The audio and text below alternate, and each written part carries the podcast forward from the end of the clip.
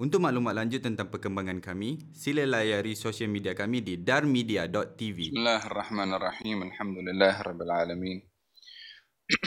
وبه نستعين على أمور الدنيا والدين والصلاة والسلام على أشرف الأنبياء والمرسلين سيدنا محمد وعلى آله وصحبه أجمعين أما بعد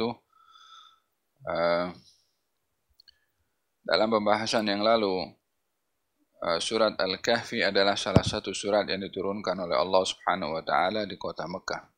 oleh sebab itu dinamakan surat Makkiyah. Juga dijelaskan uh, surat Makkiyah artinya adalah surat atau ayat yang diturunkan sebelum Nabi berhijrah.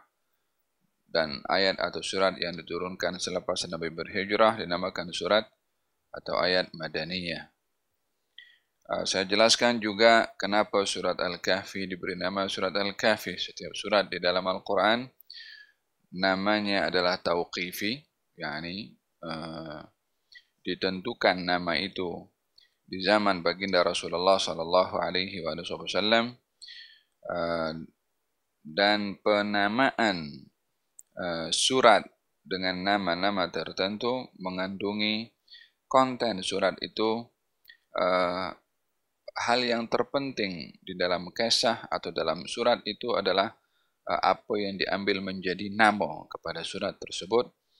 Walaupun nama itu bukan yang mendominan di dalam uh, surat itu namun karena hikmah yang dikehendaki oleh Allah melalui Rasulullah untuk kita memahaminya adalah melalui rahasia daripada nama pada uh, surat. Seperti mana surat Al-Kahfi diberi nama surat Al-Kahfi adalah merujuk kepada uh, cerita Ashabul Kahfi walaupun di dalamnya ada cerita Nabi Musa, ada cerita uh, Nabi Khidir. Namun yang di yang dipilih untuk menjadi nama kepada surat tersebut adalah tentang uh, anak-anak muda uh, Ashabul Kahfi yang uh, uh, meninggalkan uh, kampung halamannya dan juga Uh, membela kepada agama. Ketika mereka terancam maka terpaksa mereka lari membawa agama. Uh, dan bersembunyi di dalam gua maka dinamakan uh, apa surat ini dengan nama surat Al-Kahfi. Dan saya ceritakan juga asbab nuzul. Kenapa surat ini diturunkan oleh Allah? Apa sebab musababnya? Di dalam Al-Quran ada ayat dan surat yang turun. Ada sebab ada ayat atau surat yang turun tanpa uh, sebab. Uh, kemudian saya jelaskan juga uh, permulaan daripada surat Al-Kahfi dimulai dengan Alhamdulillah uh, mengandungi makna bahwasanya segala kepujian secara mutlak adalah miliknya Allah. Adapun segala sesuatu selain daripada Allah yang dipuji adalah uh, kepujian itu tidak independen. Uh, akan tetapi kepujian yang ada kepada selain daripada Allah adalah pemberian daripada Allah kepada sesuatu yang dipuji. Kalau pemandangan dipuji karena indahnya, yang memberi yang mengindahkan pemandangan itu adalah Allah Subhanahu Wa Taala. Kalau seorang dipuji karena ilmunya, yang yang memberi ilmu kepada orang itu adalah Allah Subhanahu Wa Taala. Dengan demikian tidak ada sesiapa yang terpuji dengan sendirinya, melainkan uh, dengan diberikan Uh, sesuatu oleh Allah yang dengannya ia dipuji. Yang kedua, uh, arti Alhamdulillah adalah mempunyai maksud ta'lim daripada Allah, yakni uh, pemberitahuan daripada Allah kepada hamba bagaimana cara memuji kepada Allah. Yang kalau tidak diberitahu cara memuji kepada Allah, maka tiadalah seseorang mampu memuji kepada Allah disebabkan oleh karena keterbatasan akal untuk memahami hakikatnya Allah yang maha tinggi lagi maha terpuji. Maka tiadalah mampu akal itu meletakkan Allah uh, tepat pada tempatnya melainkan Allah sendiri yang uh, mengetahui menempatkan zatnya yang maha agung. Uh, oleh sebab yang demikian diajar oleh Allah cara memuji kepada Allah Subhanahu wa taala dan uh, memuji kepada Allah Subhanahu wa taala uh, disebabkan oleh karena nikmat yang diberikan oleh Allah Subhanahu wa taala. Dan di dalam uh, ayat ini Allah menceritakan tentang nikmat inzalul Quran. uh, nikmat turunnya Al-Quranul Karim. Uh, dan ini adalah merupakan satu nikmat yang besar bagi manusia karena Al-Quran membimbing uh, manusia. Al-Quran mem memandu uh, hala tuju perjalanan manusia dalam hidup. Uh, Al-Quran yang menjelaskan uh, bagaimana manusia mengenali kepada Allah Subhanahu wa taala maka uh, nikmat penerangan ini adalah uh, satu nikmat yang menyelamatkan kepada manusia yang kalau tidak diturunkan Al-Quran maka tidak akan terpandu manusia. Oleh sebab itu menjadi pembahasan panjang lebar antara ulama khususnya ahli falsafah uh, berkenaan dengan adakah akal ini sudah mencukupi dengan sendirinya untuk mengenali kepada Allah ataupun masih memerlukan kepada panduan wahyu dari Allah Subhanahu wa taala melalui para rasul yang diutus oleh Allah Subhanahu wa taala. Uh, ramai daripada uh, ahli uh, aqlaniyin orang-orang yang berpandukan kepada akal fikiran uh, termasuk daripada golongan al-mu'tazilah uh, mengatakan kalau akal sudah memadai untuk mengenali Allah walaupun tanpa dibimbing uh, oleh Al-Quran atau oleh wahyu. Ah, dan sebahagian yang lain mengatakan Al-Quran atau akal fikiran memerlukan bimbingan daripada wahyu uh, dikarenakan keterbatasan akal untuk mengenali hakikatnya Allah Subhanahu wa taala uh, tanpa dibimbing dengan Al-Quran maka uh, akal tidak akan terpandu. Maka pembahasan pada ayat yang pertama di sini adalah memperbahaskan tentang nikmat inzalul Quran, yakni nikmat diturunkannya Al-Quranul Karim kepada abdihi, yakni kepada hamba Allah yang dimaksudkan adalah Nabi Muhammad sallallahu alaihi wa ala alihi wa sahbihi wasallam. Baik, ini pembahasan uh, ringkasan daripada pembahasan yang lalu. Kemudian Allah Subhanahu wa taala menceritakan tentang sifat Al-Quranul Karim yaitu qayyiman liyundhira ba'san shadidan min ladun min ladunhu wa yubashshiral mu'minina alladhina ya'maluna as-salihati anna lahum ajran hasana Al-Quran itu qayyiman yakni lurus. Ah, dan yakni lurus dan meluruskan ya. Untuk memberikan peringatan tentang azab yang begitu yang yang pedih daripada Allah dan Allah juga atau Al-Quran ini memberikan kabar gembira uh, kepada orang-orang beriman yang beramal saleh uh, bahwasanya bagi mereka ganjaran yang baik yaitu syurga yang mereka kekal berada di dalamnya selama-lamanya. Nah, pada kata ganti liyunzira ba'san untuk memberikan peringatan. Siapa yang memberi peringatan? Dan dhamir kembali kepada dia. Uh, dia ini boleh merujuk kepada Allah, memang pun ianya adalah uh, yang utama, atau merujuk kepada Al-Quranul Karim sebagai firman Allah Subhanahu wa Ta'ala.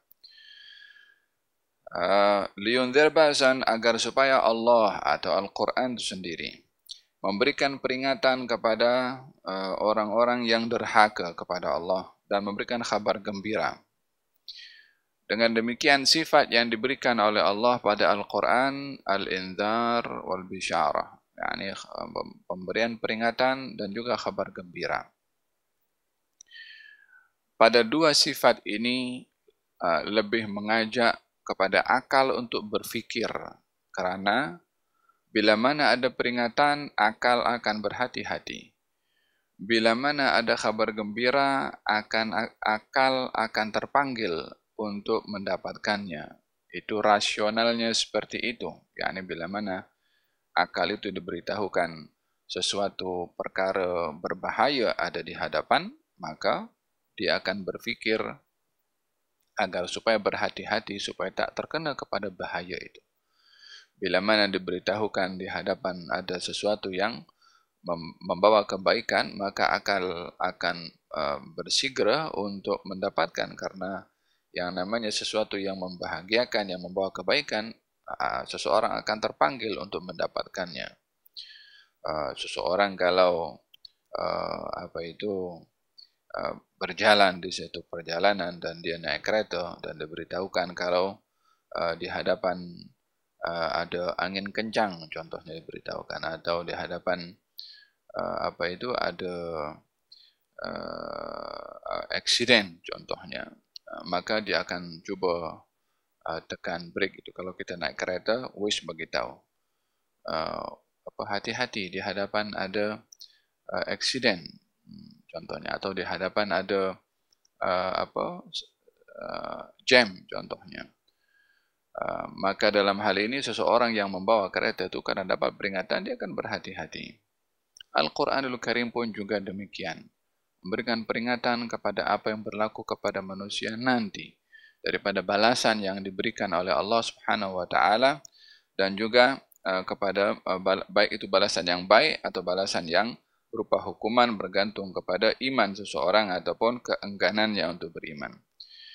Ah, wa yubashshiral mu'minina alladhina ya'maluna as-salihat dan Al-Qur'an atau Allah Subhanahu wa taala memberikan kabar gembira kepada orang-orang yang beriman dan juga beramal saleh. Uh, ketika berbicara tentang peringatan uh, Allah tidak menyebutkan kepada siapa. Bila mana tidak disebutkan kepada siapa, maka ianya merangkumi kepada orang beriman dan orang tidak beriman kepada orang beriman untuk tidak bermaksiat kepada orang yang tidak beriman agar supaya diberiman. Tetapi bila mana sampai kepada masalah kabar gembira, kabar gembira hanya ditujukan kepada orang-orang beriman. Ah, wa yubashshirul mu'minina alladhina ya'maluna shalihat dan memberikan kabar gembira. Kabar gembira tidak akan didapat kecuali orang-orang beriman. Peringatan terkadang kepada orang beriman kepada yang tidak beriman pun juga. Uh, diiringi oleh Allah pada ayat ini antara iman dan juga amal. Apa itu iman? Apa kaitannya dengan amal? Hmm. Iman adalah ma waqara fil qalbi uh, wa saddaqahu al-amal. Yani apa yang ada di dalam hati dan uh, apa nama lisan wa amalun bil arkan. Uh, iman itu mawaqara fil qalbi, apa yang ada di dalam hati dan dibenarkan dengan amal. Dengan demikian tidaklah sempurna iman seseorang bila mana tidak diterjemahkan imannya dengan amal. Bila mana ada orang yang beriman namun tidak beramal dengan iman, maka ia termasuk daripada orang yang maksiat atau orang yang fasik. Bila mana maksiatnya berterusan. Akan tetapi bila mana orang beramal namun tidak beriman, maka namanya munafik. Ah, golongan munafikin beramal. Kadang-kadang sholat bersama dengan baginda Rasulullah. Terkadang keluar berjihad bersama dengan baginda Rasulullah. Namun hatinya tidak beriman kepada baginda Rasulullah. Amalnya ada, imannya tidak ada. Maka ini adalah golongan orang munafik. Adapun orang yang beriman dengan iman sebenar antara kedua ini. Bukan munafik dan bukan fasik. Siapa dia? Orang yang meyakini atau beriman kepada Allah dan diterjemahkan imannya itu dengan mentaati perintah Allah Subhanahu wa taala dan juga meninggalkan larangannya. Oleh sebab itu arti iman adalah apa yang diyakini di dalam hati dan diterjemahkan melalui perbuatan. Dengan kata lain, arti iman adalah tasdiqun bil janan, percaya dalam hati, wa qawlan bil arkan, berkata melalui lisan, yakni ikrar asyhadu an la ilaha illallah wa anna muhammadar rasulullah. Kemudian wa amalun bil arkan dan berbuat dengan al arkan. Arkan anggota badan. Mata telinga uh, kemudian lisan uh, kaki tangan kemaluan dan seterusnya. Dan yang terpenting sekali adalah apa itu? Akal fikiran. Di dalam digunakan untuk bertafakkur maka ianya adalah bahagian daripada amalun bil arkan. Yakni mengamalkan dengan anggota tubuh badan oleh sebab yang demikian, uh, antara kaitan iman dengan amal mempunyai kaitan yang sangat uh, erat dan juga rapat. yakni tiada sempurna iman tanpa amal. Lalu apa kaitan amal dengan iman untuk meraih kesempurnaan? Ah, baginda Rasulullah sallallahu alaihi wasallam beliau bersabda al-imanu yazidu wa yanqus. Iman itu boleh bertambah dan boleh berkurang. Imannya ada, namun boleh bertambah, boleh berkurang. Yang ini bertambah dengan amal saleh dan akan berkurang dengan amal maksiat dengan semakin banyak amal soleh yang dilakukan akan semakin iman itu apa nama bersinar akan semakin iman itu menguat sehingga uh, kekuatan iman akan yakni punca ketinggian kekuatan iman adalah sampai kepada keyakinan yang mutlak al imanu al yaqin huwa al imanu kullu keyakinan itu adalah punca keimanan secara keseluruhan. Uh, adapun iman itu akan berkurang dengan perbuatan maksiat. Yani bila mana seorang uh, uh, beriman namun bermaksiat, maka akan semakin tidak dilihat kekuatan iman itu sehingga uh, apa banyak berbuat maksiat dan tidak merasa bersalah berbuat maksiat. Ianya adalah menunjukkan semakin tipisnya itu iman. Namun bagi orang beriman bila mana ianya banyak beramal, kalau tergelincir berbuat maksiat, maka mudah untuk menyalahkan dirinya, menegur kepada dirinya, segera untuk insaf, segera bertaubat. Uh, hada keimanan seseorang yang kuat. Ya, keiman bukan bermakna seseorang beriman dan beramal saleh tak mungkin berbuat maksiat, tidak. Al-insan mahallul khata' wa nisyan kullu bani adam khata' wa khairul khata'in at-tawwabun uh, setiap anak adam itu uh, tergelincir kepada kesalahan dan sebaik-baik orang yang bersalah adalah orang-orang yang bertaubat iman yang kuat kepada seseorang bila mana tergelincir melakukan salah dan silap serta dosa dia segera insaf dia segera sedar dia segera uh, uh, bermuhasabah dia segera bertaubat kepada Allah menyesal akan perbuatannya. Uh, iman bila mana tipis adalah bila mana berbuat maksiat tidak merasa bersalah atau bila mana berbuat maksiat uh, mencari-cari sebab untuk membela dan membenarkan diri sendiri. Uh, iman yang tipis adalah bila mana berbuat berbuat maksiat tidak merasa menyesal dengan perbuatan maksiatnya dan tidak bertaubat dengan segera sehingga dengan demikian uh, mudah baginya berbuat maksiat dan uh, tidak merasa bersalah ketika berbuat maksiat. Dan ini adalah amat berbahaya bagi seseorang yang kalau berbuat salah, berbuat maksiat tidak merasa menyesal dan tidak merasa berbuat salah. yubashshir al-mu'minina alladhina ya'maluna salihati dan memberi kabar gembira kepada orang-orang beriman uh, yaitu mereka yang beramal saleh anna lahum ajran hasana bahwasanya bagi mereka ajran balasan ganjaran hasana yang baik makithina fihi abada uh, dan ia kekal berada di dalamnya yakni uh, yang dimaksudkan adalah berada di dalam uh, syurga wa yunzir alladhina qalu ittakhadallahu walada dan Allah memberikan peringatan atau Al-Qur'an memberikan peringatan kepada orang-orang yang berkata bahwasanya Allah menjadikan untuknya yakni untuk Allah walada uh, anak. Barulah di sini disebutkan oleh Allah peringatannya itu kepada siapa? Yang tadi awalnya general. yakni Al-Quran ini lurus memberikan peringatan akan azab yang pedih kepada siapa? Kepada siapa saja. Kepada yang tidak beriman dan kepada orang beriman yang berbuat maksiat. Kemudian kabar gembira khusus kepada orang-orang yang beriman. Diperincikan oleh Allah sekali lagi peringatan itu yang paling berbahaya adalah kepada orang yang mengatakan Allah mempunyai anak. Ianya adalah memberikan penjelasan tentang darajat zunub, uh, darjat-darjatnya dosa. Dosa ini ada beberapa darajat. Hmm ada dosa besar. Ada dosa uh, kecil. Dan dosa kecil ini ada darajat. Ada dosa kecil yang dapat dihampunkan dengan perbuatan amal soleh. Uh, ada dosa kecil yang uh, dihapuskan dengan dugaan dan musibah. Sehingga adanya musibah menjadi penghapus dosa. Adanya amal salah menjadi penghapus dosa. Namun di situ ada dosa besar yang tidak dapat dihapuskan kecuali dengan bertaubat. Dan dosa-dosa besar ini ada macam-macam juga.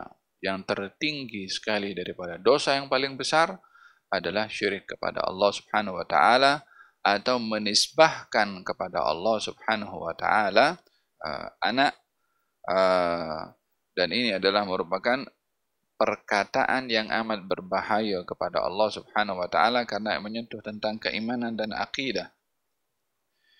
Dosa yang dilakukan oleh tubuh badan uh, tidak lebih berat berbandingkan dosa syirik kepada Allah yang dilakukan oleh hati.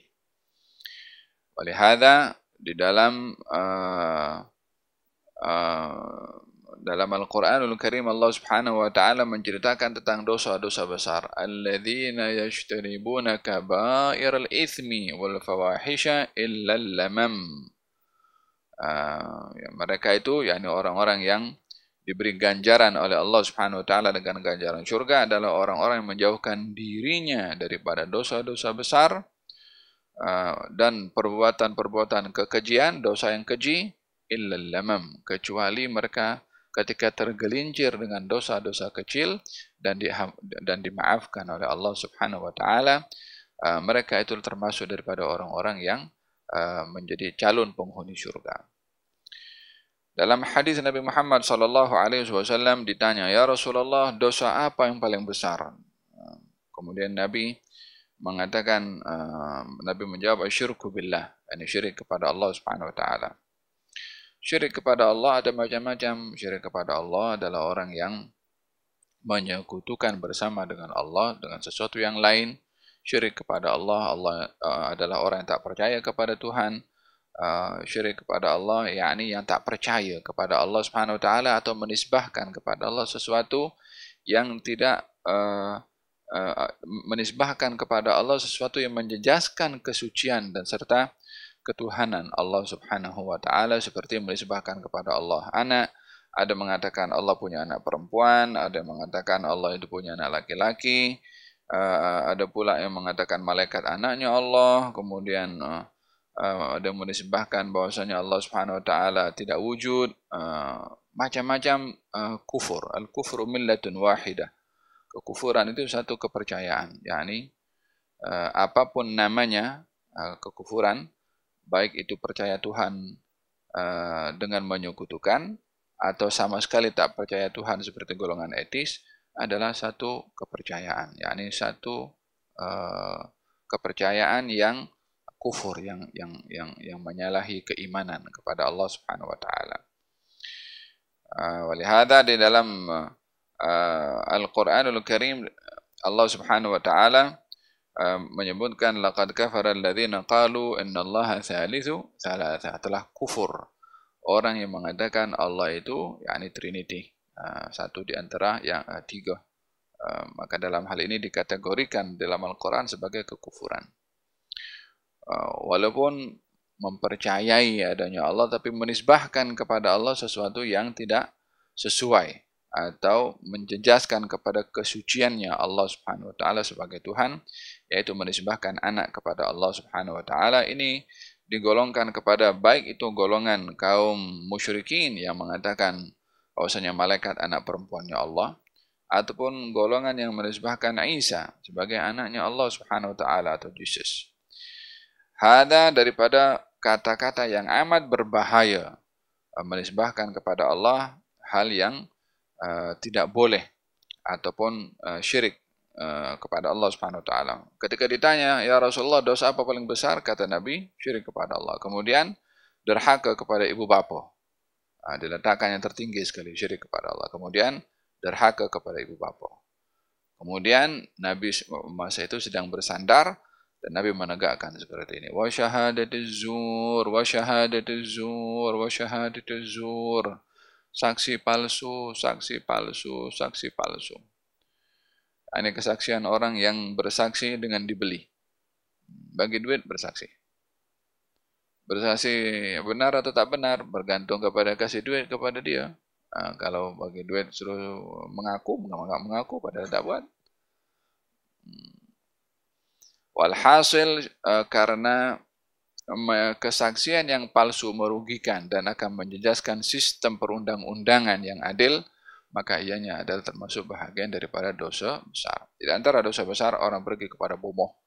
Di antara dosa besar adalah orang yang lari daripada peperangan. Bismillah.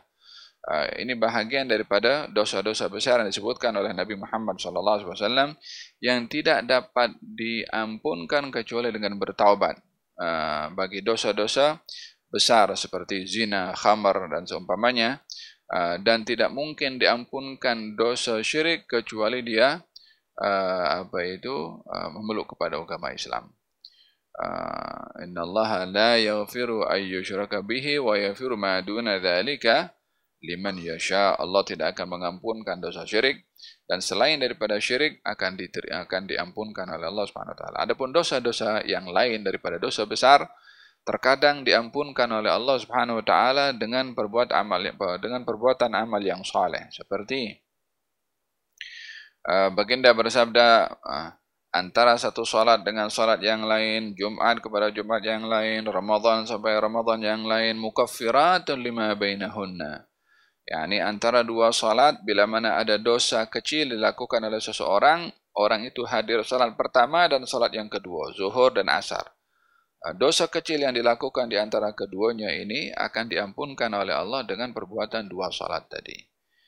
Uh, antara Jumat dengan Jumat satu minggu antara Ramadan dengan Ramadan satu tahun uh, yang yang mendapati satu Jumat dan mendapati Jumat yang berikutnya Ah, mudah-mudahan Allah Subhanahu wa taala pertemukan kita dengan solat Jumat insyaallah ya rabbal alamin. Masjid-masjid kita imarah dengan salatul Jumat insyaallah. Uh, wabak ini segera diangkat sehingga tidak halangan bagi jamaah untuk mengimarahkan rumah Allah Subhanahu wa taala. Antara Jumat dengan Jumat uh, penghapusan dosa antara keduanya, antara Ramadan dengan Ramadan penghapusan dosa di antara keduanya. Ah, dengan demikian menghadiri dua daripada salat dan Jumat serta Ramadan menjadi sebab penghapusan dosa di antara keduanya. Datang seseorang kepada baginda Rasulullah sallallahu alaihi wasallam ah, apa dia ini setengah berjalan kemudian berselisih dengan seorang perempuan. Uh, perempuan itu cantik. Hmm. Maka sahabat tadi tengok kepada perempuan tengok macam ni tak sedar kepalanya terhantuk dengan uh, pokok di hadapan atau dengan sesuatu yang keras sehingga dia pun uh, berdarah ya, ini karena terhantuk kepalanya maka dia merasa bersalah karena hal ini terjadi disebabkan dia memandang wanita yang berselisih uh, dalam perjalanan dengan pandangan yang tidak diperbolehkan maka dia pun datang kepada baginda Rasulullah wasallam dan bertanya, "Ya Rasulullah, aku berbuat demikian." Ya, ceritakanlah apa yang berlaku. Nampak perempuan sampai terhantuk kepalanya dan mengeluarkan darah. Kata baginda Rasulullah, "Adakah kamu sudah salat?" yakni melakukan salat fardu. Katanya, "Sudah, ya Rasulullah." Maka Nabi bersabda, "Perbuatan salat kamu akan menjadi sebab penghapus dosa yang kamu lakukan."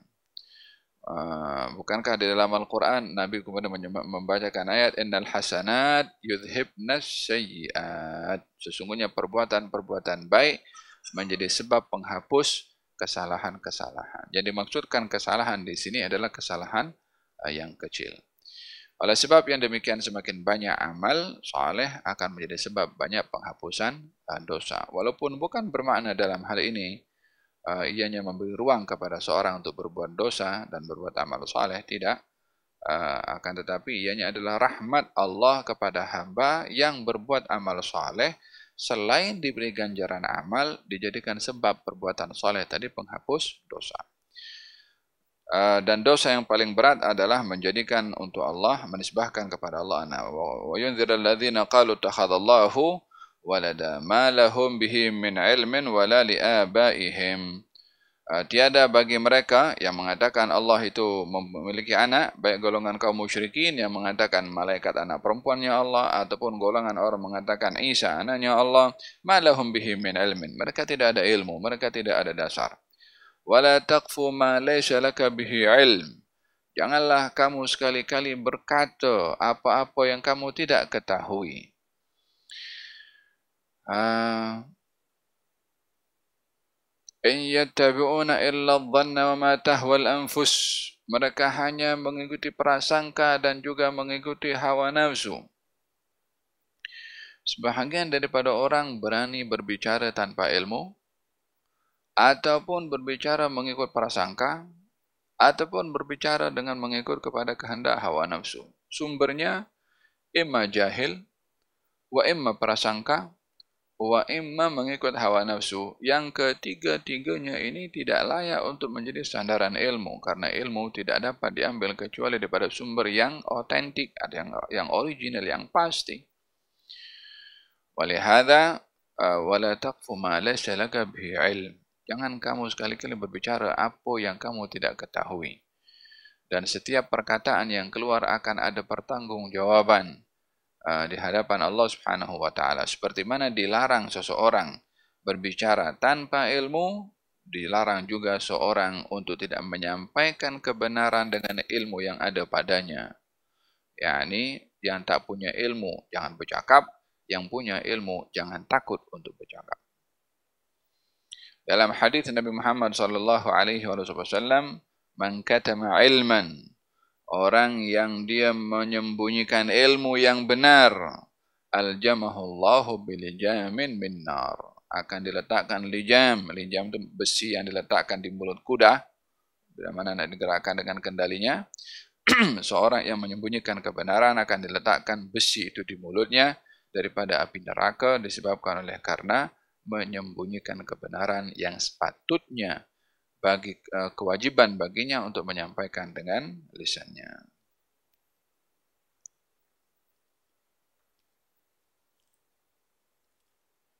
Oleh hada seseorang uh, berhati-hati untuk uh, berbicara kecuali mengetahui apa yang disampaikan. Di sini Allah menegur kepada golongan orang yang berbicara tanpa ilmu. Ma lahum bihi min ilmin wala liabaihim. Mereka tak punya ilmu, tidak pun untuk keturunan mereka pun juga. Mereka mengatakan, ketika ditanya, kenapa kamu menyembah berhala? Mereka mengatakan, wajah tenang aba'ana. Gitu. Kami dapat itu nenek moyang kami buat macam ni, kami pun buat juga. Uh, sama juga dengan mereka yang mengatakan, Malaikat anak perempuan Allah, kenapa kamu berkata demikian? Tuk nenek moyang kami cakap macam tu. Sama juga mengatakan Isa anak Allah. Ah, Tuk nenek moyang kami mengatakan demikian. So, di dalam hal ini berbicara tentang at-taqlid. Bolehkah seseorang mengikut uh, tuk nenek moyangnya? Jawabannya boleh dan tak boleh. Bila mana tok nenek moyangnya betul, kena ikut. Bila mana tak betul, tak boleh ikut. Oleh hada di dalam Al-Quranul Karim Allah Subhanahu wa taala menyebutkan kedua-duanya. Hmm. Dalam Al-Quran Allah berfirman, "Am kuntum syuhada'a id hadara Yaqub al-maut id qala li banihi ma ta'buduna min ba'di? Qalu na'budu ilahaka wa ilaha abaika Ibrahim wa Ismail wa Ishaq ilaha wahida. Ketika ajal datang kepada Nabi Yaqub, maka Nabi Yaqub berwasiat kepada anak-anaknya, apa yang kamu sembah setelah aku nanti? Anak-anak Nabi Yaqub mengatakan, aku kami uh, akan menyembah uh, Tuhanmu dan Tuhan uh, keturunan kamu, Ibrahim dan juga Ismail serta Ishaq. Ah, yang benar diikuti. Keturunan pun yang benar diikuti. Yang tidak benar tidak boleh untuk diikuti. Tidak boleh untuk diikuti. Dengan demikian, seseorang itu tidak boleh menjadi pak turut. Yang ikut saja apa orang buat tanpa memastikan yang diikuti itu benar atau tidak. La yakun ahadukum imma'ah. Janganlah kamu jadi imma'ah pak turut. Orang berbuat baik, berbuat baik. Orang berbuat tak baik, dia berbuat tak baik juga. Ikut orang apa sebab. Walakin wattinu anfusakum. Hendaklah kamu memiliki prinsip uh, sendiri. Artinya yang benar diikuti, yang tak benar ditinggalkan. Uh, ianya yang menjadi ukuran benar dan tidaknya adalah syarak. Uh, bukan orang. لا يعرف الحق بالرجال ولكن اعرف الحق تعرف أهله Tidaklah kebenaran itu dilihat atau dikenali dengan orang. Tapi kenalilah kebenaran, kamu akan kenal orang yang benar. Kenalilah kebenaran, kamu akan kenal kepada orang yang benar. Bila mana seseorang mengenali kepada orang yang benar, carilah kebenaran itu melalui orang yang benar. A'rif al-haq li ahli al-haq wasluk ma'ahum fi tariq tuqa min haitsu saru warahum. Kata Imam Ali bin Muhammad bin Husain al-Habsyi. Kenalilah kebenaran bersama dengan orang yang benar dan jalanlah kamu bersama dengan orang-orang yang benar di jalan ketakwaan. Jalanlah kamu di belakang mereka. Hada berkenaan dengan mengikuti orang-orang yang mendahulu kita. Yang benar diikuti, yang tak benar tak boleh. Malahum bihi imila ilman walali abaihim. Ah, orang-orang musyrikin juga mengatakan ketika ditanya kenapa mereka menyembah berhala wajadna aba'ana. Kita dapat itu nenek moyang kami buat macam ni. Ah yang tak benar jangan diikut. Malahum bihi min ilmin wala li aba'ihim. Oleh sebab yang demikian setiap orang bertanggung jawab untuk mencari ilmu. Untuk sebab yang oleh sebab yang demikian seorang bertanggung jawab untuk memiliki pengetahuan sendiri. Ah, dan tidak hanya ah, mengikut-ikut tanpa memastikan ah, siapa yang diikuti. نعم وقال الذين اتبعوا للذين اتبعوا berkata orang-orang yang mengikut kepada orang-orang yang diikuti law anna lana karratan fanatabarra fanatabarra minhum kama tabarra'u minna kalau kita boleh kembali ke dunia maka kita, kita akan ikut kepada mereka seperti mana mereka apa nama melepaskan diri daripada kami. Nanti di akhirat antara pengikut dan yang diikuti. Berbalas sesama sendiri. Uh, ketika di dunia oh kita sama-sama. Uh, di akhirat nanti bila mana dapat dipastikan yang diikuti tidak benar kata yang diikuti aku tak terus campur Kata yang mengikut mengatakan, Ya Allah kalau boleh balik ke dunia aku tak akan ikut kepada dia. Tapi dah tak ada guna. Ah, ma lahum bihi min ilmin eh, wala li abaihim. Kaburat kalimatan takhruju min afwahihim. Sungguh besar kalimat yang keluar daripada mulut mereka yaquluna illa kadhiba. Sungguh mereka itu telah berkata perkataan yang dusta. Kata-kata apa itu? Kata-kata yang mengatakan Allah punya anak Secara spesifik dalam ayat ini Allah Subhanahu wa taala menyebutkan besar kalimat yang keluar daripada mulut mereka. Secara khusus Allah menyebutkan anggota badan yaitu mulut. Yang pada setiap anggota badan ini ada ruang untuk berbuat taat dan ada ruang untuk berbuat maksiat. yakni anggota badan ini terbuka peluang untuk berbuat kedua-dua dan hanya iman dan akal fikiran yang akan memandu kepada anggota badan untuk berbuat yang mana satu. Walihada di dalam hadis Nabi Muhammad sallallahu alaihi wasallam beliau bersabda man dhamina li ma baina lihyaihi wa ma baina fakhidaihi dhamintu lahul jannah. Siapa orang yang dia boleh menjamin di antara dua uh, bibirnya, yakni mulutnya maksudnya. Dan di antara dua pahanya, ini kemaluannya, aku jamin dia masuk syurga. Karena kebanyakan orang masuk neraka disebabkan dengan dua anggota ini. Yang pertama adalah mulut. Mu'ad bin Jabal radhiyallahu anhu mengatakan kepada Rasulullah, "Ya Rasulullah, inna lamu'akhadhuna bima natakallamu bih?" Wahai Rasulullah, adakah kita akan dipertanggungjawabkan apa yang kita cakap dari, dengan mulut ini? Kata baginda Rasulullah, "Thakilat ka ummuka ya Mu'ad?" Yani Mu'ad bertanya soalan uh, khusus kepada lisan disebabkan oleh karena yang banyak bergerak berbicara ini dalam anggota badan ini yang banyak berbuat adalah lisan. Uh, mudah ataupun kerap untuk bergerak dan bercakap. Ya, ini Sayyidina Mu'ad bertanya dengan soalan uh, apa itu risau dan ingin memastikan uh, karena banyaknya pergerakan dan perbuatan pada lisan yang terkadang tidak disedari. Inna la mu'akhaduna bima natakallamu bi adakah kita akan diperhitungkan apa saja yang kita keluar yang kita cakap kata baginda Rasulullah thakilat ka ummuka ya muad wa hal yakubun nas ala manakhirihim wa fi riwaya ala ru'usihim illa hasaidu alsinatihim Wahai Mu'ad, orang itu nanti akan dicampakkan ke dalam neraka mulu daripada kepalanya dulu. Dalam riwayat yang lain, hidungnya dulu. Disebabkan perbuatan lisan mereka sendiri. Karena kepala, uh, karena lisan lebih hampir kepada kepala atau uh, lebih hampir kepada hidung. Maka bagian itu juga yang akan dikenakan pertama kali.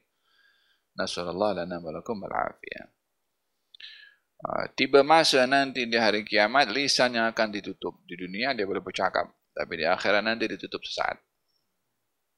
Al-yamma nakhtimu ala afwahihim. Wa tukallimuna aydihim. Wa tashadu arjuluhum bima kanu yaksibun. Hari ini kami tutup mulut-mulut. Um, lisan tak boleh bercakap. Yang bercakap, tangan bercakap, kaki bercakap, semua anggota badan bercakap. Uh, selepas semua anggota badan bercakap, baru lisan bercakap. Apa katanya? Lima syahidtum alaina. Eh, kulit kenapa kau, engkau cerita semua benda yang kita buat ketika di dunia? Di dunia kulit tak bercakap, tangan tak bercakap, kaki tak bercakap, kemaluan tak bercakap. Uh, tapi nanti di akhirat semua akan bercakap lisan dihalang untuk bercakap. Bila mana semua anggota badan sudah bercakap, baru lisan bercakap balik. Dia marah lagi. Lisan. Marah kepada siapa? Marah kepada anggota badannya sendiri. Walhasil manusia bergaduh dengan dirinya sendiri. Wa qalu li juludihim lima syahidtum alaina. Kenapa wahai kulit engkau membawa saksi yang membawa hukuman kepada kami? Kulit pun bercakap jauh kepada lisan. Antaqan Allah alladhi antaqa kulla syait. Allah yang menjadikan kami bercakap. La ilaha illallah. Walihada seseorang yang memiliki iman yang tinggi kepada Allah subhanahu wa ta'ala, dia akan malu kepada Allah karena selalu dipantau dan malu kepada diri sendiri karena anggota badan ini yang kita gunakan untuk bermaksiat. Hari ini dia boleh ikut. Ini tangan. Kalau tidak ditaskhir oleh Allah ikut apa yang kita nak, mungkin tangan ini tampar kita sendiri. Ha, tapi hari ini nanti dia akan bercakap yang sebenarnya apa yang dilakukan. Tangan kaki pun juga begitu. Ha, di dunia dia ikut apa kita cakap, apa kita nak. Dia taat. Ha, ini bahaya daripada lisan. Ihfad lisanaka ayyuhal insan. La yaldaghannaka innahu thu'ban. Kam fil magabir min gatil lisanihi kanat takhafuhu liga'ahu syuj'anu. Jaga lisan kamu, wahai insan, wahai manusia. Jangan sampai dia menyengat, menggigit kepada kamu. Sesungguhnya dia umpama ular. Berapa ramai orang yang mati disebabkan lisannya sendiri. Masa hidupnya ditakuti oleh ramai orang. Yang membunuh akhirnya lisannya sendiri salah bercakap. Uh, faham dong? Ah, dengan demikian anggota badan ini berpeluang untuk melakukan kebaikan dan juga melakukan kemaksiatan waliyadzubillah. Uh, maksiat uh, maksiatnya lisan dusta. Maksiatnya lisan menipu. Maksiatnya lisan mengumpat. maksiatnya lisan mengadu domba. Hmm. Taatnya lisan zikrullah. Taatnya lisan jujur. Taatnya lisan membaca Al-Quran. Taatnya lisan menasihati orang. Uh, taatnya lisan menghibur perasaan orang yang susah. Ada bahagian daripada perbuatan taat pada lisan. Demikian juga mata. Ada uh, perbuatan maksiat dan juga ada dosa. Demikian telinga. Uh, Walihada, manusia hendaklah lebih banyak menyebutkan tentang anggota badannya sendiri. Berbandingkan kepada sibuk apa yang dilakukan oleh orang lain. ما لهم به من علم ولا لآبائهم كبرت كلمة تخرج من أفواههم يقولون إلا كذبا sungguh mereka itu berkata dengan perkataan yang dusta apa sebab dusta sebab berbicara tanpa dasar ilmu uh, nah فلعلك باخع نفسك على آثارهم إن لم يؤمنوا بهذا الحديث أسفا fala'allaka bakhi'un nafsaka ala atharihim. Yani ayat ini menceritakan tentang keadaan Rasulullah sallallahu alaihi wasallam ketika dakwahnya ditolak oleh uh, masyarakat Mekah pada satu ketika dahulu. Um, nabi seakan-akan hampir uh, membinasakan dirinya sendiri ketika menyikapi orang-orang di Mekah yang enggan untuk beriman uh, karena Nabi apa itu uh, kekesalan atau karena uh, sikap mereka itu yang membuat Nabi kecewa. Ayat ini menggambarkan tentang kasih sayangnya Nabi yang amat luar biasa sehingga usahanya itu tak terhenti untuk berdakwah mengajak kepada masyarakat Mekah untuk beriman kepada Allah Subhanahu wa taala agar supaya terselamat daripada azab yang tadi uh, dijelaskan bahwasanya Al-Qur'an adalah memberi peringatan tentang azab yang pedih nanti di akhirat. Bila mana enggan untuk beriman maka Nabi ingin sangat mereka ini beriman supaya terselamat daripada azab. Sehingga usaha Nabi untuk memberi hidayah kepada mereka untuk beriman dan terselamat daripada azab usaha itu hampir sahaja membinasakan Nabi Muhammad sallallahu alaihi wasallam yakni Nabi mengeluarkan segala tenaga yang ada kepadanya fikirannya semuanya. Ah, sehingga hal yang sedemikian hampir akan ah, apa itu memudaratkan kepada ah, baginda sendiri. Dan hal ini biasanya adalah muncul daripada rasa belas kasihan yang tinggi yang dalam. Sehingga mempunyai keinginan yang luar biasa untuk menyelamatkan orang yang disayang.